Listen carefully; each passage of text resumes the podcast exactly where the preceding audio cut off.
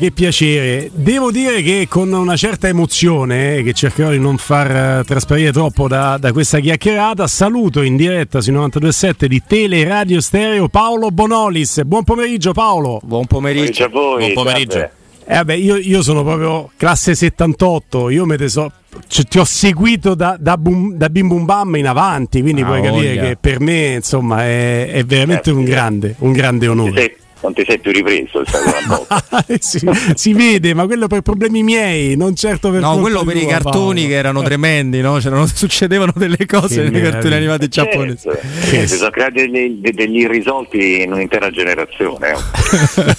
io sono cultura Olli e Benji, quindi io aspetto ancora il giapponese che mi faccia fare il salto di qualità, chissà che non arriva. Cioè, avete avuto una catata. Eh. Non, è sta, non è andata malissimo. esatto, esatto. Ma infatti Paolo, anche il tifo della Roma ha contribuito secondo me a creare questa identità potrebbe, difficoltosa. Potrebbe. Paolo, a due ore, intanto grazie del tempo che ci dedichi, so, sappiamo che è molto prezioso. A due ore dalla partita, tifoso dell'Inter, e lo sappiamo bene, con che spirito ti avvicini a, a Inter Roma? Beh, con la speranza del tifoso, con molta cautela e con la speranza, indipendentemente dal risultato, che ci mancherebbe altro se fosse positivo sarei molto contento, ma con la speranza di vedere qualcosa di un po' più divertente di quello che ho visto fino adesso, nel senso che la Roma ha un gioco divertente, comunque sia per il tifoso, perché, perché, ci prova, palla lunga, gioca parecchio nella, nella fase offensiva. E L'Inter invece, almeno in queste prime partite di campionato, mi è sembrato abbia giostrato tantissimo con la palla arrivando pochissimo davanti alla porta e quelle poche volte che arrivava non aveva la possibilità di avere quel bel giusto ultimo passaggio, quella finalizzazione che gli poteva permettere di ottenere qualcosa in più rispetto all'ottenuto fino adesso. In fondo noi si è giocato, si è, fatto, si è vinto de- delle partite facili, si è vinto delle partite quantomeno sulla carta facili, eh, poi non, nessuna partita è facile, dico, si è vinto de- delle partite facili e quelle più complesse le abbiamo perse tutte. Quindi è un Inter che mi preoccupa un po', mi preoccupa perché è una squadra che ha perfettamente mh, a memoria i meccanismi che Simone Inzaghi gli ha dato, li pratica da un anno e mezzo, ma così come li sanno a memoria loro, li sanno a memoria pure gli avversari, quindi mm. eh, non c'è quella varietà che potrebbe permettere di sparigliare in una, in una partita quando sarebbe necessario. Robby. Ecco, ecco, Paolo, mi dai una, una tua sul complesso del, di, di, come sta cercando di tenersi su col mercato l'Inter? Ecco, mi spiego perché da un lato c'è il lavoro di Marotta che ha a che fare con 2000 situazioni complicate, l'ansia quest'anno era quella di Skriniar, Lukaku l'anno scorso che poi ritorna, quindi si riesce a mettere una grande, una grande toppa. Nel complesso tu ti senti di dire mi sento rassicurato dalla dirigenza che comunque è molto brava a muoversi in una situazione complicata o prevale come, come possiamo definire, l'ansia sul, sul, futuro che combinerà Soning, la società è comunque di fatto in vendita, ecco, sei più tifoso, alla fine la squadra è forte lo stesso o più eh, diciamo, un occhio preoccupato aziendalista, mettiamola così? No, ma la squadra sicuramente ha, ha, delle, ha, delle, qualità in rosa non indifferenti, a noi mancano in rosa alcuni giocatori, su questo non c'è dubbio, ci manca un giocatore di fantasia, l'Inter non ce l'ha, e per questo Di Bala sarebbe stato una ghiotta occasione e all'Inter manca un esterno offensivo, nel senso noi abbiamo, non giochiamo molto sugli esterni ma sono tutti dei difensori che attaccano, tra un difensore che attacca e un attaccante che sa difendere c'è una profonda differenza nel gioco offensivo. Poi è ovvio che tutte queste problematiche che ha l'Inter hanno, hanno la loro testa, il loro epicentro nelle difficoltà societarie. In fondo è una squadra che ha vinto un campionato due anni fa, è arrivata vicecampione d'Italia l'anno scorso, ha vinto in uh, Champions uh, addirittura Enfield Road negli ottavi, negli ottavi, lo scorso anno, ha portato a casa una Supercoppa, ha vinto la Coppa Italia ed è una società che può solamente vendere mm. o acquistare con uh, lo sconto di fine stagione. Insomma. Quindi è ovvio che i problemi che ha la società economici sono problemi che poi a cascata si riflettono sui tanti aspetti della squadra, dalla buona composizione della rosa a ragionamenti che possono essere fatti dagli stessi giocatori che avvertono questa, questa precarietà societaria eh, e via dicendo. Quindi Sì, sono, non sono sereno da tifoso, poi chiaramente la vita è tutt'altra cosa, dico, ma da certo. tifoso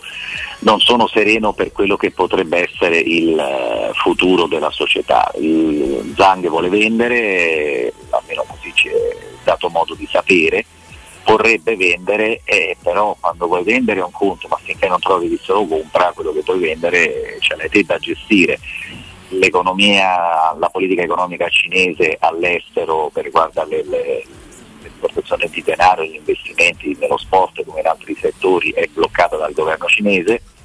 Non è che puoi permetterti di dissentire perché diventi dissidente in un secondo e, e quindi Zhang è lì che si barcamena e tra coloro che sono sospesi poi investe tutte, tutte, le altre fasi della società, per quanto Marotta, Osili e Baccina abbiano fatto un lavoro eccellente, insomma sono riusciti a, a servire un pranzo di Natale. Forse di bala a parte, no? Ci facevi capire. Eh, perché... Sì, di bala mi dispiace perché mm. è un giocatore che a noi sarebbe servito tantissimo. Se non era di bala, anche un altro che fosse quel classico giocatore che è in grado con le sue giocate, con la sua abilità, di uscire dagli schemi eh, che poi fondamentalmente il calcio è un gioco di inganni, eh, cerchi di ingannare l'avversario affinché sbagli e tu possa approfittare del suo errore, eh, ma se prosegui costantemente in maniera talebana in un unico atteggiamento calcistico eh, ti viene automaticamente creato un muro e poi devi sperare che accada qualcosa eh, ma devono commettere qualche errore gli altri perché se no non succede niente. Insomma io ci sono stato, ti, ti devo dire, da tifoso qualche volta, nonostante ci sia quella passione che il tifoso investe quando guarda la partita, delle volte in questa stagione mi, mi, mi stava annoiando. Mm, perché non succede la cosa niente. peggiore è un tic di tic, tic di tac in continuazione per arrivare alla fine dopo un lungo ticchi ticchi ticchi tocchi a fare il cross dal fondo e si vede il film. Alessandro, L'unica volta che abbiamo fatto una bella azione, non dal fondo ma passando il centrale, abbiamo segnato subito nel derby. Sì, eh, Brozovic. Eh, è sì. successo, è successo, sì. ma sai, sei in anno. Ehm, buon pomeriggio, no? Una, buon, buon pomeriggio a lei. Una curiosità eh, da, da, tifoso interista, insomma, volevo sapere cosa ha pensato quando noi, increduli, però quando ha letto della, della firma di Murigno con la Roma e poi mi incuriosiva eh, la differenza che, che trova in Murigno nella comunicazione di Murigno rispetto a 12, 12 anni fa, ripensando anche che lei ha avuto modo in qualche misura di lavorarci insieme perché ricordo una vecchissima puntata di, che ha incastrato Peter Pan, una puntata molto tenera con i bimbi eh, che erano in conferenza stampa a fare le domande a Mourinho eh, alla, vero, alla, alla, alla Pinetina è una persona di una, di una, delicatezza e di una cortesia unica, devo dirti, con i ragazzi allora fu, con i bambini fu cortesissimo, poi ebbe la, ebbe la serenità di, di pranzare insieme a me, ai giocatori della squadra, siamo stati molto bene, ma sai, per noi tifosi dell'Inter Murigno resta un totem inattaccabile, non, non so cosa possa accadere perché perda questa dimensione ai nostri occhi, niente credo. Eh, eh, allena là a Roma, sono stato contento quando è venuto a Roma e perché comunque io a Roma ci vivo e perché, e perché sono felice per la sua carriera e perché Roma finalmente ha una persona in grado di esaltare ma al contempo di domare la filosofia, la, la tifoseria romanesca che è una tifoseria romanista che è una tifoseria certe volte un po' psicologicamente ballerina, cioè tende a esaltarsi, a deprimersi nel breve volgere di un, di un, di un lampo. E lui è capace di esaltare perché sa farlo, ma sa anche spostare l'attenzione quando è il momento di non doversi preoccupare. Mm.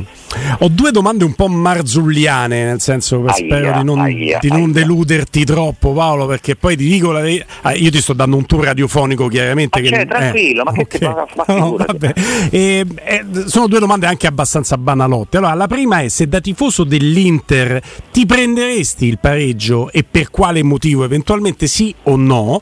E la seconda questa più che marzulliana un po' così, andare a mestare nel, nel, torbido di una stagione scorsa che probabilmente ha lasciato degli strascichi anche per il tifo, ma con Murigno l'avresti vinto lo scudetto lo scorso anno?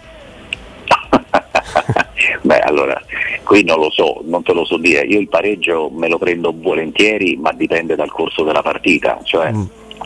Perdendo e pareggio sono contento, se sto vincendo e pareggio mi gira il kicker, Eh, certo. ma è normale questo, no? Quindi il, pareggio, il pareggio ha sapori differenti, ha, ha molte facce, ecco, diciamo, ha sapori differenti. Non lo so se con Mourinho l'anno scorso si sarebbe vinto lo scudetto, Simone ha fatto uno splendido lavoro lo, lo scorso anno considerando quello che gli è stato tolto e come ha dovuto gestire quello che gli è stato dato. Siamo stati non molto fortunati nella, nella nel rivoltamento del girone di ritorno perché ci sono toccate con gli infortuni proprio di quel periodo eh, una serie di cinque partite una più tosta dell'altra, abbiamo dovuto giocare con Milan, eh, Napoli, eh, Champions con Liverpool, poi, poi, poi, con la Roma, poi nuovamente con Liverpool.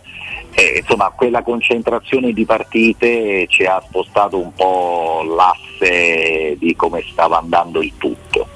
Nel derby, ma non è per fare il tifoso piagnone, mm. ma nel derby onestamente non è stato visto un qualcosa che poi ha condizionato veramente il risultato di importante, ma questo succede in tutte le partite che l'arbitro può non vedere qualcosa, ma devo dire che quella palla tolta a Sanchez al centrocampo era, era fallo pure nella gabbia. Sì, sì, era fallo netto. Eh, onestamente. E poi lo fa Giroud che va a fa gol. Sì, quindi era, no, era, era, il giorno del gol andato da Roma per la stessa cosa. Per la stessa cosa, sì, esatto. Cioè, Sanchez è stato completamente sfondato da, da Giroud, eh, non è successo niente, sono andati hanno, e hanno pareggiato e poi ha fatto un bellissimo gol, il secondo si è girato in maniera mirabolante e amen, dico quindi quanto un episodio poi può condizionare non solo una partita ma magari anche un intero campionato, loro si sono rivitalizzati, l'Inter ha perso qualche certezza, si è ritrovata con l'infortunio, con l'infortunio di, di, Brozovic, si è ritrovata con l'espulsione di, di, Barella per la Champions, insomma sono accadute delle cose, evidentemente quella piccola crisi societaria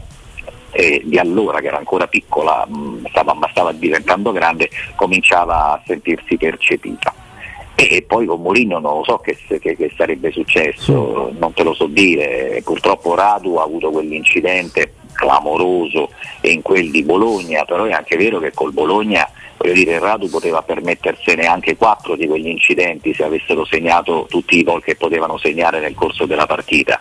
Si sono magnati 40 gol davanti al portiere e, e poi è successa la stupidaggine. È come quando ce la prendemmo tanto con Walter Zenga perché fece un'uscita avventata mm. ai mondiali nella semifinale con l'Argentina. Gol di Caniggia. Sì. È vero che Caniggia ha segnato, abbiamo pareggiato, siamo andati ai supplementari e poi calci di rigore, ma è anche vero che prima che lui facesse quel piccolo errore davanti alla porta, Vialli e altri si sono bagnati i gol già fatti, quindi sì, anche insomma, rimane, ti, rimane, in testa un, un episodio ma che è determinante perché quando perché sbaglia il portiere purtroppo quelli precedenti, capito? Eh, eh, quindi eh sì, eh sì. Robby. No, questo, questo, è vero. Uscendo, ma non troppo dal mondo del calcio, io credo che ci sia un, un grande punto in comune fra questi giocatori e il, e il lavoro che splendidamente fai da una, da una vita, no? che è il discorso di, di, pressione e di saper stare sempre sul, sul pezzo e, e soprattutto cambiando, dan, cercando di dare delle novità al pubblico, cercando insomma cose che sono il tuo quotidiano e che noi, eh, che noi possiamo soltanto vedere nella maggior parte eh, dei casi. Eh, com'è, se è cambiato qualcosa nello gestire questa pressione, se è sempre la stessa, quale nuova scommessa vorrai fare, se c'è qualcosa che ancora non, non hai fatto, perché insomma rimanere sempre a quei livelli altissimi ricorda un po' quello che deve fare un grande allenatore, un grande protagonista del mondo del calcio. Ma ti dico la verità, la pressione ce l'ho avuta per tanti anni, chiaramente quando ero più giovane, adesso ho 61 anni e faccio questo lavoro da 42 anni. Certo, certo. Più, che pressione, più che la pressione sento il piacere ancora di poter avere degli alvei professionali dove riesco a divertirmi divertendo quelli che stanno insieme a me e quelli che magari guardano quello che noi facciamo. Uh, no, non sento più la pressione, non sento più la pressione perché eh, può sembrare una frase forte, dico, insomma, sono anche un po' abbastanza stanco della mia storia, dico va bene così come è andata, sono molto contento, continuo a goderne il, il, il, rilascio positivo che mi sta dando e mi fa molto piacere, ma insomma non, no, della pressione che sentivo i primi tempi di dover ottenere un risultato, di dover far bene, non sapendo cosa poteva succedere dopo, non sapendo cosa pensasse la gente, come avrebbe preso, no, questa cosa non ce l'ho più, non ce l'ho più, sinceramente sono molto sereno, lavoro tranquillo, ma mi diverto a rinnovare. Eh, c'è sempre un programma, no? Perché, eh. Esatto, perché cerco di seguire quello che sono. Eh, il rinnovamento è, può essere in un qualcosa di nuovo o come in un uh, continuare senza smettere un, un, entusiasmo che già c'era. Anche quella è una, una forma di rinnovamento perché molte persone si rinnovano solo se fanno qualcosa di nuovo, ma si spengono se continuano a fare quello che hanno sempre fatto. Ecco, mentre mantenere l'entusiasmo anche per una cosa che stai facendo da diverso tempo è una forma di rinnovamento non indifferente. È enorme, enorme. Eh, io volevo continuare un po' sulla scelta della domanda di Roberto, andai proprio direttamente sulla, sulla, televisione, avevo una grande curiosità perché prima Guglielmo parlava di Bim Bum Bam, io per esempio sono uno dei, di quelli della generazione Bim Bum Bam, cioè cresciuto appunto con un programma che era dedicata ai ragazzi a una certa ora diventava un appuntamento fisso non solo per i cartoni ma per i personaggi che erano i conduttori lei è stato ah. uno di questi il miglior più, programma per bambini che ci sia stato in televisione Mo, eh, però no, ce ne sono stati altri che ancora oggi vengono ricordati dagli attuali trentenni e quarantenni ora mh, è cambiato il mondo ovviamente c'è anche una fruizione on demand per i bambini che i cartoni si riscelgono da youtube o dai tablet o dai cellulari però manca effettivamente un programma per i bambini, pensato per i ragazzi. Ecco, secondo lei si potrebbe comunque fare, magari pensato diversamente, oppure adesso non avrebbe molto senso per come è cambiato proprio il mondo anche nel modo di fruire dei contenuti? Sì, esatto, è, cambiato sicuramente il mondo. Ci sono tante piattaforme, tante piattaforme su cui ci si può appoggiare per il proprio disimpegno o per il proprio interesse però è anche vero che un programma eh, per bambini non deve essere solo un programma dove si vedono cose per i bambini, ma secondo me ci dovrebbe essere anche qualcuno che accompagna il bambino a vedere queste cose. Ecco, questo qualcuno non c'è più. Mm. Mancano quelli che dovrebbero svolgere una sorta di ruolo di fratello maggiore, che era quello che facevamo noi, noi interpretandola con, con l'ironia e col disincanto. Eh, altri l'hanno interpretata in un altro modo, ma quel, quel, ruolo, quel personaggio, quella figura che accompagna il bambino prima magari della visione di un cartone, è invece una figura importante perché lo avvicina al distinguere la realtà dalla finzione, altrimenti il bambino rischia di prendere la finzione per realtà e non è secondo me dire, particolarmente adatto allo sviluppo in un mondo in cui magari non ricordiamo cosa abbiamo visto stamattina eh, all'ora di pranzo, eh, Paolo non faticherai a credermi se ti dico che per noi bambini dell'epoca è ancora dentro tutto quel bagaglio di, di cose che mettevate in quella trasmissione. Cioè io ti posso citare a memoria quando tu dicevi la caciotta fetecchia che piace alla vecchia non si butta nella secchia, cioè una cosa che ti accompagnava al cartone animato. Wanatan Dimensione Avventura che tu andavi con la freccia per andare a prendere l'uccello e ti scendeva il pollo arrosto. Cioè, sono cose che ti rimangono dentro perché è un'età differente quella, no? Beh, special certo. One, il primo special Beh, one. Con te, Alessandro, abbiamo fatto il sondaggio One o Ambrogio. Ah, sì. sì. Quindi a vinse, distanza di, di 20 vinse, vinse One. Vinse Però, One a mani basse. I, sì. Indipendentemente dai singoli eh, aneddoti che ci rimangono impresso, hai nella tua quotidianità la sensazione che tra tante cose straordinarie che hai fatto nella televisione, continui a fare, poi quella nicchia per bambini te la porti dietro con questi bambini che sono diventati degli adulti e che continuano a ricordarsi quei momenti? Senza dubbio, senza dubbio, c'è anche, c'è anche la variante, fra virgolette, non in maniera drammatica, ma c'è la variante nostalgia, cioè tutto, tutto quello che noi abbiamo vissuto un tempo ci sembra meraviglioso proprio perché quel tempo non c'è più ed è, e non è più ripercorribile però senza dubbio sono stati, sono stati bambini allora che hanno avuto il piacere di avere un appuntamento che trovavano divertente, che trovavano piacevole, che trovavano insolito rispetto alla narrazione dei prodotti per bambini di quel tempo. Beh, Mamma ebbe un grosso successo quando, quando cominciammo a trasformarlo in qualcosa di molto più ironico, di molto più graffiante rispetto al eh, birignao tipico che si usava nei confronti del bambino il bambino godeva di qualcosa che già cominciava a sentire e a percepire, ma che probabilmente attorno a sé non riusciva a rintracciare, cioè il sentirsi trattare da persona intelligente e, ma solamente un po' più bassa degli altri.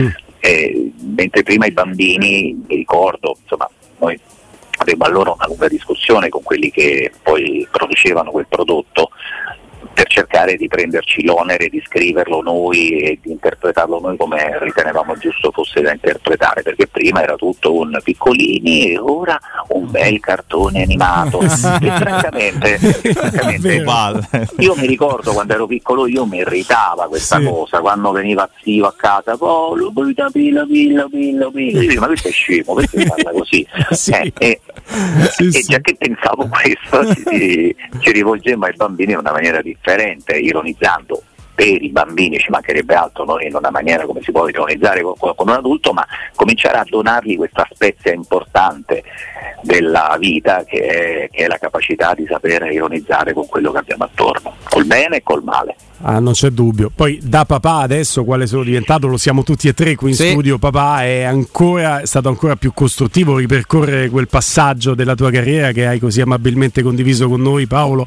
stando anche a, a, a, alla nostra nostalgia perché è una componente che certamente c'è eh, ma che ci ha veramente arricchito. Siamo partiti con il calcio con la partita di stasera e abbiamo fatto una bella chiacchierata sulla televisione, i bambini. L'ultimissima domanda, se mi concedi, se non lo trovi indiscreto, te la faccio da papà di un giocatore di calcio in erba che sta crescendo, un giocatore della primavera adesso della Trestina, ma che è cresciuto anche nel vivaio della Roma. Se hai voglia di rispondere, se non la ritieni un, un, una domanda troppo indiscreta, ti volevo chiedere come vivi la tua genitorialità di un uh, giovane calciatore. Ma io vivo, la vivo bene perché vivo la sua felicità di esserci, di essere riuscito ad arrivare a questo. Lui ha avuto una infanzia calcistica molto, molto importante, era, era con eh, i Pulcini della Roma, era il capitano dei Pulcini della Roma, ha fatto, ha fatto tanto, poi si è ammalato gravemente ed è stato fermo con il calcio per diversi anni eh, però ha sempre amato il calcio, ha continuato a cercare di giocare nonostante non fosse nella condizione di poterlo fare. Durante la pandemia si è rimesso invece di busto buono con una determinazione pazzesca a lavorare sul suo corpo, l'ho portato perché amici ci avevano detto che c'era questa, no, era stata rilevata da questa società che è la Stardust eh, in unione con eh, il 30% della società della famiglia Agnelli era stata rilevata alla Triestina Calcio e hanno detto ma Davide vuoi portarlo? eccetera, l'ho portato, è piaciuto subito, lo hanno contrattualizzato e lui è, adesso gioca con la primavera della Triestina, oggi stanno giocando con eh, il Verona eh, non so quale sia il risultato perché con sti cazzo dei siti non si riesce a trovare niente. E, comunque sia lui, lui, oggi non giocava perché eh, sta fermo da, da, un po' di giorni per una problematica che ha avuto col ginocchio ma insomma dovrebbe rientrare in squadra la prossima partita questo non lo so poi lo deciderà il mister. E la sua felicità lui, è, lui sta a Disneyland lì praticamente perché, perché studia lì eh, mangia lì, dorme lì con coetanei, peraltro ha trovato degli amici suoi che giocavano con lui ai tempi della Roma, il portiere Mastrangelo era il portiere che avevano loro, che mm. mi ricordo che era il calciatore più annoiato del mondo perché quando si facevano le partite Pulcini della Roma che finivano 23 a, a 0 c'era sto poro portiere che soffriva di solitudine. e, e moriva di pizzichi perché non succedeva, niente dalle sue parti. E, e, ora è il portiere della primavera e, e stanno lì, insomma è contento e peraltro c'è Simone Ganz che gioca con la prima squadra che lo conosciamo da tanti anni e se l'è preso sotto la sua ala quindi stanno insieme dopo gli allenamenti se, se lo porta a casa giocano a, a FIFA cioè, insomma, voglio dire, è veramente Disneyland per chi ama il calcio e, e la sua felicità è la mia felicità. Insomma. Che bello, eh, che questa, bella cosa. Questa è la frase con Ma cui... romanista o interista? assolutamente interista, se no era già morto di fame. Perché va bene l'amore paterno, ma manca Fino a un certo eh. punto. Eh, ma va esatto, bene eh. pure l'amore fi- filiale, l'amore va dimostrato. Eh, Va dimostrato. Paolo ci devo dirti, devo dirti che lui nei confronti della Roma ha una particolare attenzione perché e Mm. la mamma è romanista, e il, il- il fratello di mia moglie è romanista, il nonno era romanista, quindi È cresciuto in nella parte- Roma poi. In comunque. parte è stato condizionato, è stato un po' condizionato, ma io sono riuscito a trattenerlo nella fede nerazzurra usando la violenza, la tortura, tutte, tutte La privazione dei giochi. Cioè, no? sì, giusto. sì, tutte quelle cose che solo l'amore paterno può Eh, certo. fare. Ho fatto pure io con il mio Paolino, Hai quindi fatto figuriamoci. Siamo, siamo tutti con te. Paolo, questa meravigliosa chiacchierata potesse- potrebbe essere eh, chiusa in mille modi professionali. Io chiudo in un modo non professionale e, e mi concedo la licenza di dirti ti voglio bene. Grazie. Grazie, di Paolo, grazie, Grazie mille. a voi ragazzi, grazie, Grazie. a voi, fate buon lavoro e li mortanguerieri come gioca bene il Napoli che lo Eh, sto sì. guardando. Ma Eh, lo sì. stiamo a vedere pure noi, mannaggia No, a studio, Eh, 3 a 1. Peraltro ho due o tre giocatori con Davide al Fantacalcio eh, e ce l'abbiamo del Torino, c'è una, una briscola che leva. Niente, la metà basta. che spettacolo. Paolo Bonolis, un Allora, vi abbraccio. abbraccio, buon lavoro Grazie. ragazzi, ciao.